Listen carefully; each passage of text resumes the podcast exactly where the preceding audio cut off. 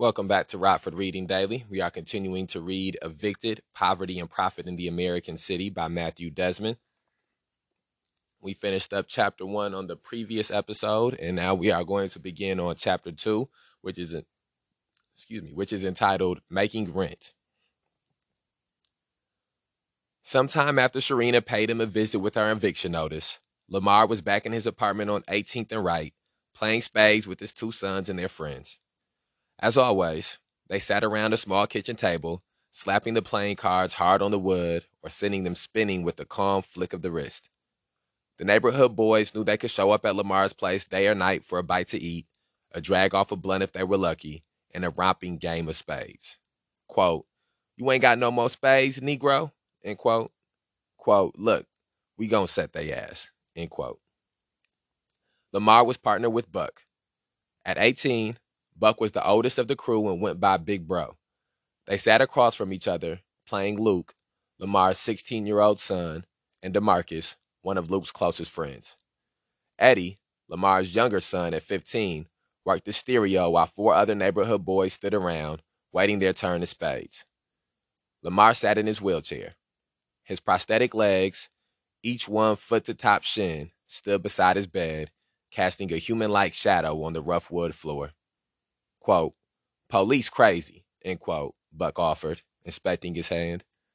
He was finishing high school and working part time in his cafeteria, where he had to wear a hairnet to cover his thick cornrows. Buck slept at his parents' house, but lived at Lamar's. If someone asked him why, he would study his 12 he would study his size 12 boots and just say, quote, cuz, end quote.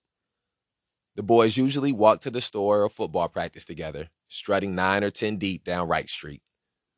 Being stopped by the Milwaukee PD had become routine.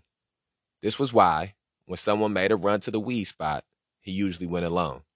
Quote, next time, I'm gonna be like, what you stopping me for? End quote, Buck went on. Quote, cause you have a right to ask them. They gotta see, smell, hear, or something. End quote. Quote, they ain't gotta see nothing. End quote, Lamar replied. Quote, yes they do, Pops. They teaching me this at school end quote. Quote, they teaching you wrong then, end quote. DeMarcus laughed and put a cigarette lighter to a blunt he had just licked shut. He drew in and passed it. The game got underway, quick at first, then slower as players' hands thinned. Quote, when the police come up, end quote, Buck persisted, quote, even if they pull you over, you ain't even got to let your window down. You just got to roll it down a little bit, end quote. Quote, it ain't that sweet. End quote. Lamar grinned. Quote, nah, pops. End quote. Quote, don't be trying to change things, man. End quote. Cut into Marcus, who had just been arrested because of his, quote, slick mouth, end quote, according to Lamar. Quote, a hard head makes a soft ass, end quote. The laughter lifted higher when Lamar added, quote, can't call me collect, end quote. He took a drag off the blunt. Quote, baby boy, end quote, his voice was tender. Quote, I'm 51. If it's happened, I've been through it. End quote. Quote, the police ain't protecting us. End quote. Buck said. Quote, I feel you on that, but all polices are not the same. If I was in the neighborhood and it was rough, I'd want the police to clean that shit up too. End quote. Lamar tossed out the king of diamonds and looked left to DeMarcus. Quote, Go ahead, son. Get it out your hand. End quote. The ace had already been played, and he figured DeMarcus had the queen. DeMarcus looked back at Lamar, poker, poker face through his thick glasses. Quote, Pops, your neighborhood protects you. If somebody comes through shooting, everybody on the block, everybody who got hauling off shooting. End quote. Quote, man, I'm a Vietnam veteran. I know I can shoot. End quote. Lamar had joined the Navy in 74 after seeing a commercial. He was 17. The Navy was a blur of boring oceans, exotic locations, shore leave parties, pills, and blown checks. Lamar couldn't see why all the floppy haired college students down in Madison had gone crazy over Vietnam, getting their noggins stumped by police batons and blowing up a university building. Lamar was having a blast. He was dishonorably discharged in 1977. Quote, but a bullet ain't got no eyes, end quote, Lamar continued, quote, Man, look here. We went to court with DeMarcus, end quote. The game stopped while Lamar told the story. Before DeMarcus's case was called, Lamar said, they had watched a teenager sentenced to 14 years for accompanying his older brother when he beat a crackhead to death. Quote, he's in the courtroom bawling his eyes out, end quote. Quote, they on some bull because he a little black boy, end quote, Buck said. Quote, well, then that should make you think being black, end quote. As Buck laughed, DeMarcus slapped his card down, the eight of spades. Quote, ah, that's what my mama taught me, end quote, he yelled. Next to all other suits, the spade was the most powerful. DeMarcus slid the book to his pile. Quote, damn, end quote, Lamar said. Then he looked back at Buck. Quote, it ain't worth it, doing stupid stuff. Prison ain't no joke. You gotta fight every day in prison for your life, end quote. Quote, I know, but when I get mad to the extent that I want to do something, ain't nothing stopping me, end quote. Quote, you better grow up, kid, end quote. As Buck took a long hit off the blunt, Lamar added, quote, and you need to slow down, smoker, end quote. He drew the last word out using a high pitched, teeny voice. Buck laughed so hard he lost his hit, but the point got through. Quote, I'm straight, end quote. He demurred the next time the blunt was offered. When his sons were at school, Lamar listened to oldies while he cleaned and drank instant coffee with sugar. He pushed forward in his wheelchair, set the brake, and swept the dirt into a long handed dustpan. Instead of stacking the boys into a single bedroom, Lamar had given Luke one bedroom and Eddie the other, their twin beds resting on metal frames. Lamar's bed sat in the corner of the living room. On the other side was a moss green couch, team photographs from past football seasons, white silk flowers, and a small fish tank with guppies. The apartment was spare and tidy, full of light. Its pantry bordered on obsessive compulsive. The spam was stacked neatly in its place, the cereal boxes lined up at attention, the cans of soup and beans organized by kind and all forward facing. Lamar had repurposed a Close de Bois, a Clos des Bois wine. Con- Excuse me, let me try that again. Lamar had repurposed a Clos du Bois wine rack to hold a small stereo, dishes, and the Folgers can where he kept his tobacco and midnight special rolling papers. The place had come a long way. When Lamar first came to look at the apartment, it was a mess, with maggots sprouting from the unwashed dishes in the kitchen. But Lamar needed a home. He and his sons had been sharing a room in the basement of his mother's house. She gave all of them a 9 p.m. curfew and saw that the and saw the place had promise. Sherrena had waived Lamar's security deposit. She thought he would be approved for supplemental security income, a monthly stipend for low income people who are either elderly or have mental or physical disabilities. But that hadn't worked out yet. After school let out for the day, the boys would start showing up at Lamar's, sometimes with and sometimes without Luke and Eddie. Most evenings, by nightfall, everyone ha- would have chipped in for a blunt or two and the cards would come out.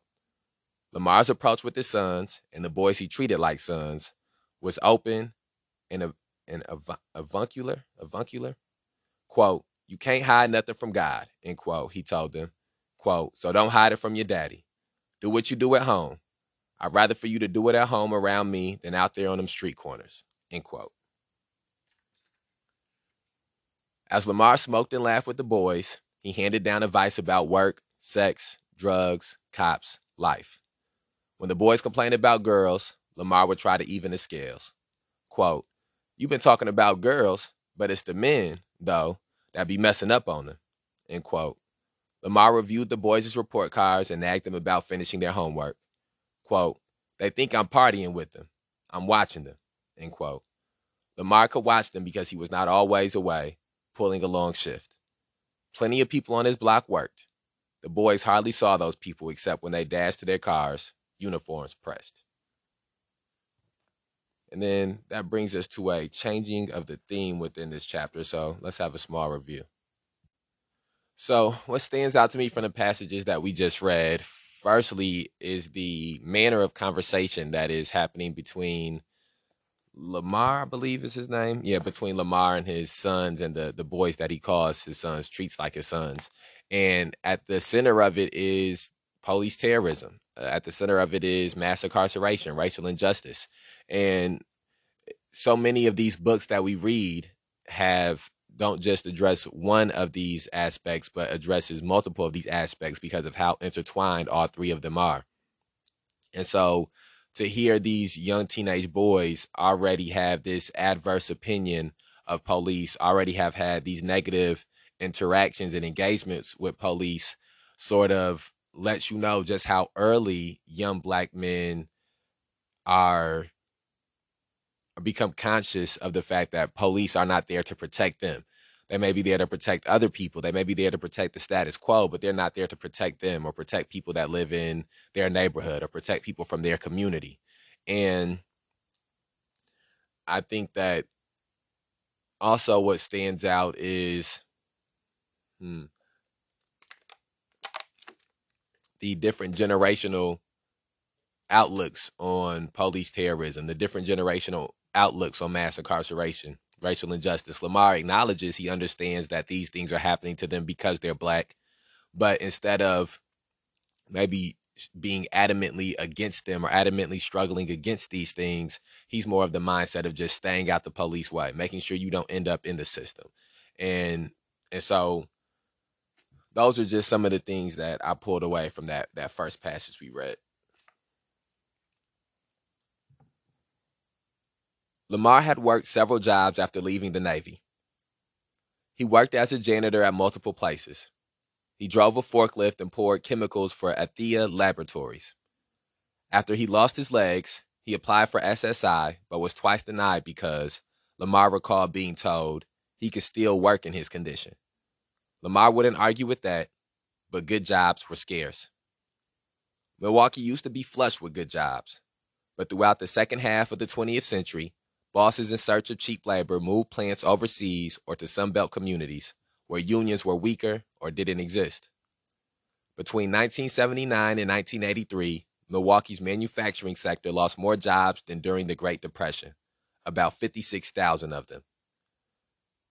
The city where virtually everyone had a job in the post war years saw its unemployment rate climb into the double digits. Those who found new work in the emerging service sector took a pay cut. As one historian observed, quote, machinists in the old Allis-Chalmers plant earned at least $11.60 an hour. Clerks in the shopping center that replaced much of that plant in 1987 earned $5.23, end quote. These economic transformations, which were happening in cities across America, devastated Milwaukee's black workers, half of whom held manufacturing jobs. When plants closed, they tended to close in the inner city where black Milwaukeeans lived. The black poverty rate rose to 28% in 1980. By 1990, it had climbed to 42%.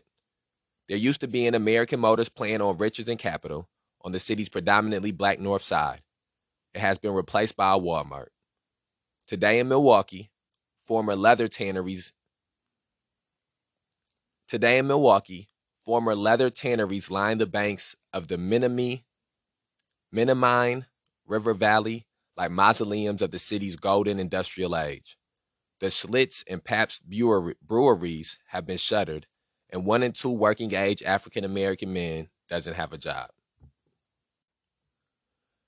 In the 1980s, Milwaukee was the epicenter of deindustrialization. In the 1990s, it would become, quote, the epicenter of the anti welfare crusade, end quote as President Clinton was fine tuning his plan to, quote, end welfare as we know it, end quote, a conservative reformer by the name of Jason Turner was transforming Milwaukee into a policy experiment that captivated lawmakers around the country. Turner's plan was dubbed Wisconsin Works, or W2, and, quote, works, end quote, was right.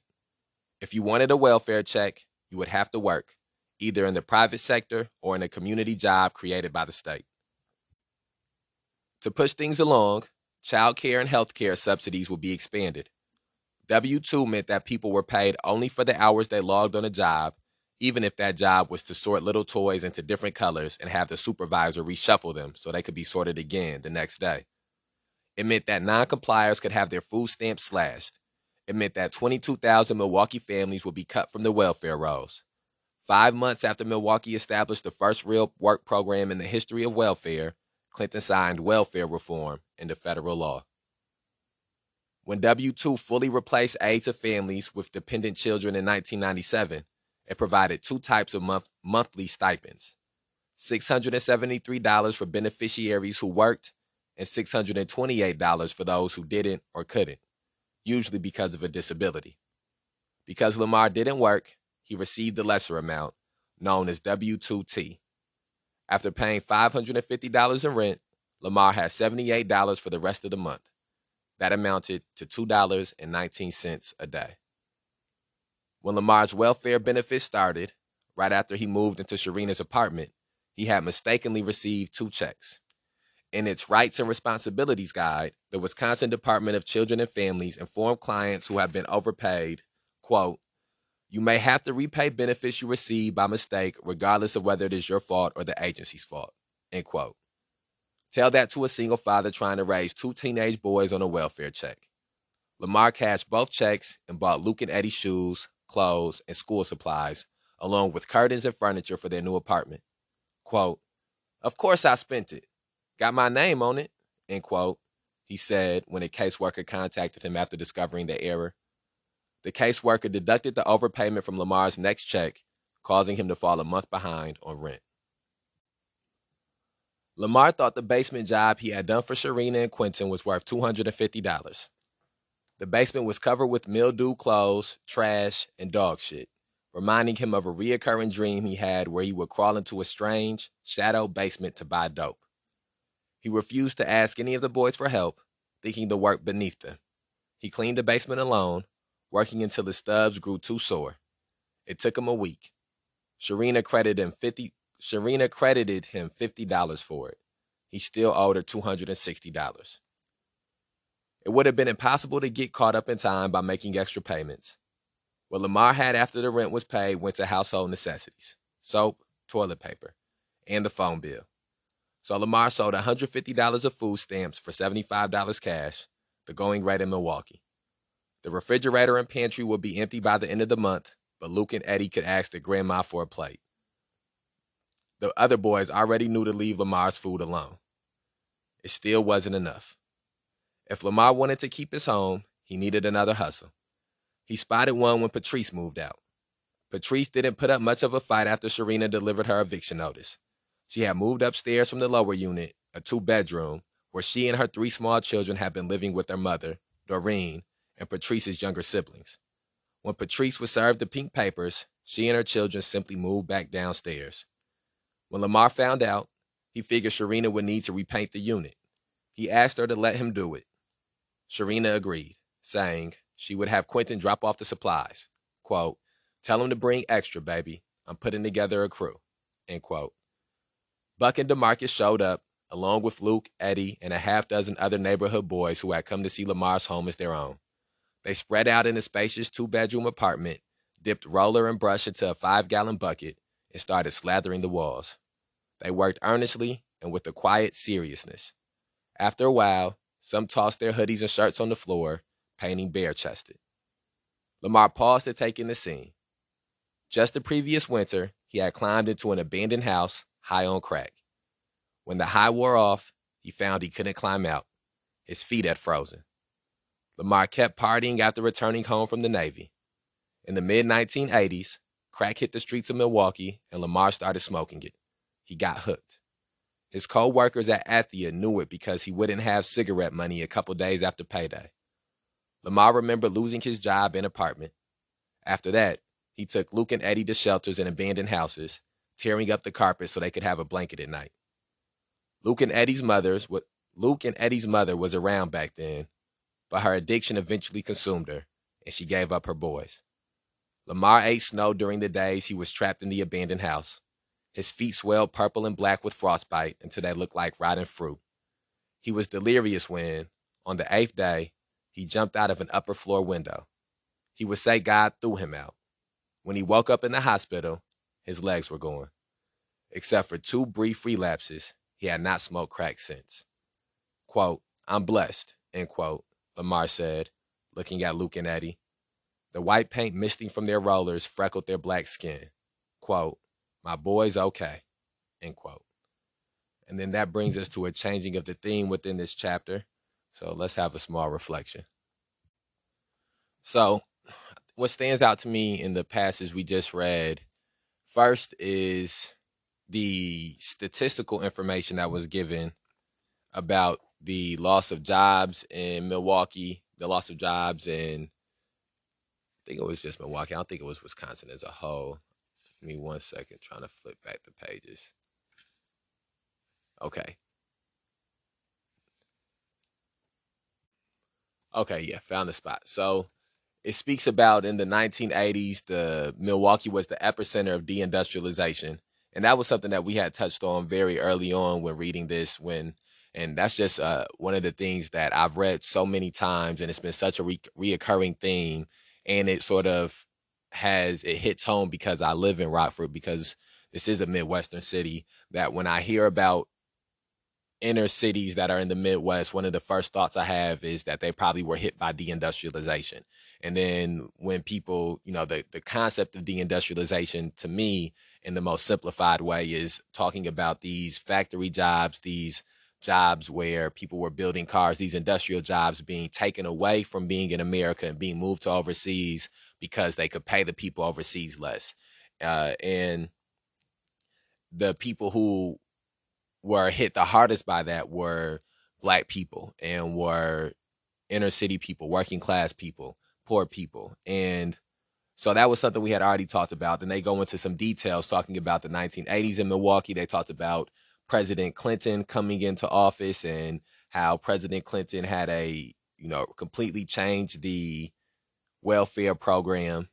Talks about the Milwaukee mayor changing the program, uh, the, was it the Milwaukee mayor? Uh, trying to see here. Okay, they said the man's name is Jason Turner, but I guess they don't really say specifically what what his position was. But either way, the welfare reform that took place in the 90s, it speaks about how hard that people in Milwaukee were hit by it. And one of the things that's always important for me to point out to people is that it's not simply just the Republicans that have done things that have had adverse effects on people of color and black people, that it is also the Democrats and liberals who have done things that have adverse effects on people of color and black people because these two parties are competing for the same seats. Sometimes when one of them swings so far to the right, you'll see the other one swing a little bit to the right too to try to pick up that ground. And that's what has happened generally speaking in America with Democrats, especially in the 90s. You know, when people talk about President Clinton, we talk about here, we talk about specifically how he pushed forward this police reform bill that helped to uh, fast forward mass incarceration, that the three strikes bill, all of these different things that took place in the the the 90s, the concept of pushing out this rhetoric of super predator, uh, calling young black men, young black people super predators, and all of these different things that played a part in the some of the democratic political agendas in the 90s and we see how we here we are reading about the welfare reforms which is a different aspect of that political agenda that Clinton had and one of the things that has happened routinely is being cutbacks in welfare cutbacks in uh, the public health sector cutbacks in education and then an increase in police and money for police budgets, an increase in money for mass incarceration budgets, an increase in money for military budgets. And that's because of we we live in a country that is so heavily funded by mass incarceration in the prison industrial complex, so heavily funded by the war industrial complex. I think that's the, the terminology, war industrial complex. And so those are all things that stand out to me as we're reading through that, as we learn about some of the economic past of Milwaukee. And then and then this point here, between 1979 and 1983, Milwaukee's manufacturing sector lost more jobs than during the Great Depression, about 56 56,000 of them. And so it's always important to me to point out that when you hear about this these loss of jobs that these things don't happen because it's the work that they were doing no longer is needed to be done. A lot of times these things happen because companies can find somewhere else to get the work done in a cheaper way. And those, you know, sort of paint that paints some of the negative aspects of capitalism. And then the jobs that are or the things that replaced these factories, the jobs that replaced these factories did not pay uh, in the same same bracket. Okay, let's keep reading. The following month, Sherrena was driving through heavy rain. Traffic sounded like a thousand mop buckets being tossed out the back door. She was headed to a meeting of the Milwaukee Real Estate Investors Networking Group, RING, at the Best Western Hotel by the airport on the far south side of the city. 50 people showed up, including investors, mold assessors, lawyers, and other players in real estate, but the majority of the people in the room were landlords. Men mostly, young men in ties, many the sons of landlords, but taking notes anyway. Foot tapping middle aged men in leather jackets and boots, older men in caps and flannel shirts with knuckles like tree knots. Sherrena stood out as a woman, and especially as a black woman. Besides her friends Laura, besides her friend Laura, who had moved from Jamaica 30 years ago, Sherrena was the only black person in the room. Almost everyone else was white, with names like Eric, Mark, or Kathy. A couple of generations ago, a gathering like this would have been virtually unheard of. Many landlords were part timers, machinists or preachers or police officers who came to own property almost by accident, through inheritance, say, and saw real estate as a side gig. But the last 40 years have witnessed the professionalization of property management. Since 1970, the number of people primarily employed as property managers have more than quadrupled. As more landlords began buying more property and thinking of themselves primarily as landlords instead of people who happen to own the unit downstairs, professional associations proliferated, and with them, support services, accreditations, training materials, and financial instruments. According to the Library of Congress, only three books offering apartment management advice were published between 1951 and 1975. Between 1976 and 2014, the number rose to 215.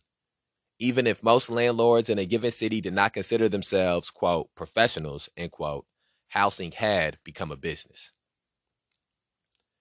The evening speaker was Ken Shields from the Self Storage Brokers of America. After selling his insurance company, Shields had begun looking for a way to get into real estate.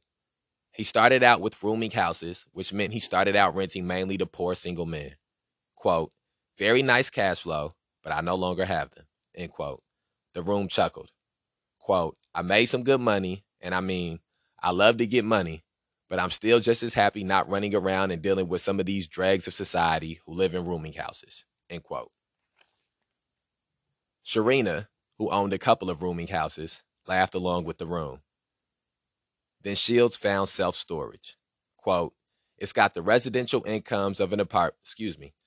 Quote, it's got the residual incomes of an apartment building, but, end quote, he lowered his voice, squinted. Quote, you don't have the people. You just got their stuff. This is the sweetest spot in the whole American economy, a receptacle for an enormous cascade of money, end quote. The landlords loved Ken Shields, even if he did live in Illinois. When he finished his speech, the room broke into applause. The ring president, which was the name of the networking group, a mustache man with a full pouch for a stomach, stood up clapping. When there wasn't a speaker, he often organized round robins. One such evening, a woman from Lead, excuse me, one such evening, a woman from Lead and Asbestos Information Center Incorporated has started off by announcing quote, there's money to be made on lead, end quote, to a room of landlords who more often lost money trying to abate it. One landlord asked whether he would have to report the presence of asbestos to the city or the tenants if he tested for it. Quote, no, you don't, end quote, the woman had said. The conversation moved on and someone else had asked about garnishing wages. A lawyer informed the room that a landlord was allowed to garnish a tenant's bank account and up to 20% of his or her income but the last $1,000 was exempt, and welfare recipients were off limits. Quote, How about intercepting their tax refund? End quote, Sherrena had asked. The lawyer looked a bit stunned. quote, no, only the government can do that, end quote. Sherrena already knew that. She had looked into it before. Her question wasn't a question. It was a message to Eric, Mark, Kathy, and everyone else in the room that she would do almost anything to get the rent. Many white landlords knew money could be made in their inner city, where poverty was cheap, but the thought of collecting payments on the north side, let alone passing out eviction notices, made them nervous. Sherrena wanted them to know that she could help. For the right price, she would manage their property or consult with them about where to buy in the ghetto. She would be their broker to Black Milwaukee. After that meeting, white landlords had surrounded Sherrena, who had worn a denim jacket with Million Dollar Baby bedazzled in rhinestones on the back. She poked fun as she collected business cards. Quote, don't be afraid of the north side, end quote. As people started to leave, Sherrena and Laura found a quiet spot in the hallway. Quote, I got drama, end quote, Sherrena began. Quote, drama for your mama. Me and Lamar Richards are going at it again. The man with no legs. He shorted me on my rent this month, end quote. Quote, how much, end quote. Laura's voice, with soft traces of the island accent, belonged to a librarian. She was older than Sherrena, and that night was elegantly dressed in dark slacks, gold earrings, and a layered red blouse. She folded her fur-lined coat on her lap. Quote, $30, end quote, Sherrena shrugged. Quote, but that's not it. It's the principal. He already owes me 260 for that bad job for the painting, end quote. When Lamar and the boys had finished painting, he called Sherrena, and she came over. She noticed that the boys had not filled in the holes, had dripped white paint on the brown trim, had ignored the pantry. Lamar said Quentin had not dropped off hole filler or brown paint. Quote, You're supposed to go and ask for it then, end quote, Sherrena snapped back. She refused to credit Lamar's cent toward his debt. Quote, and then, end quote, Sherrena continued, quote, he did his bathroom floor over without my knowledge and deducted $30 out of the rent. End quote. When painting, Lamar had found a box of towel in Patrice's old place and had used it to retile his bathroom floor, securing each piece with leftover paint. Quote, I told him, do not, do not ever deduct any more rent from me ever again. Plus, how can you deduct when you owe me? End quote. Laura recrossed her legs. Quote, he's a player. That's all he is. Time for him to go. They just try to take, take, take, take, take, end quote. Quote, the thing is, end quote, Sherrena circled back to Lamar's painting job. Quote, I would have never paid anybody 260 to do that, end quote. Quote, I can get painting done in five rooms, 30 bucks a room, $150, end quote. Quote, no, no, no. Our people do it for $20 a room, 25 at the most. End quote. Quote, exactly. End quote. Quote, as far as I'm concerned, he still owes the 260. Excuse me, now it's 290. End quote. The old friends laughed. It was just what Sherrena needed. And then that brings us to the end of chapter two and the beginning of chapter three, which is entitled Hot Water. So Hmm. what stands out to me the most is the way that make sure I get her name right. Okay, so what stands out to me the most is the way that Sherrena got the name. May had to look the look her name up, make sure I got that correct. The way that she behaved, or the the actions she displayed at this meeting with this crowd of majority of white people, and how she wanted to make sure she let them know that she would do anything to secure the rent and how she wanted to, you know, hopefully be able to do some type of business with them as being their uh, house house manager. Is that the term that they used? And uh, I think what happens a lot of times for black people, and this sort of connects back to Sister Citizen and in some aspects the souls of black folk, really Sister Citizen more directly is the first thing I can think of is trying to adjust yourself to be acceptable or be accepted by mainstream white society or by uh, the white power structure. And of course, she's in this room. She's one of she's probably one of the fewer women that's in the room. She's also was we seen that she was one of only two black people in the room, and so I'm sure she doesn't want to come off as being somebody who doesn't work as hard because she's black or uh, is not as stern about collecting the money or you know of course there are certain appearances that it seems she's trying to keep up in this room full of white people. And far too often that is something that happens to the black people who can rise to a a, a certain plateau in this country or who can break certain glass ceilings is that once they break those glass ceilings uh, they their mentality is no longer about the masses of black people who can't who don't have the opportunity to break those glass ceilings or the avenues to break those glass ceilings and their mindset becomes more like the uh the the, the white people who have routinely and regularly been able to break those glass ceilings. And and so like i guess to try to use an, an analogy is that the people who were here were not the people at this meeting at meeting in this room were not there to talk about how being landlords could be uh, helpful for the people who are renting homes and how they could help the neighborhood that these homes are in and the communities of the people who live in these homes.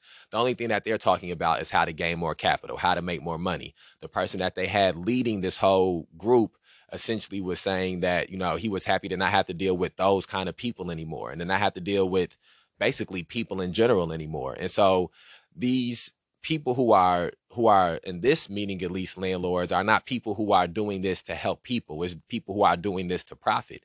And and of course when you are from uh the white community the white power structure uh it's a lot a lot simpler to view thing everything in a, as a transaction or everything as a money value system. And it's about how much money it can bring you However, one of the main differences, and Du Bois did talk about this when he read The Souls of Black Folk, one of the main differences about what about black people was our value system and the fact that money was not the end all be all for black people in their value system. That was something that began to happen more once integration, token integrationism began to take place because it was a time where it didn't matter how much money you had if you were black, being black still limited what it was that you could do.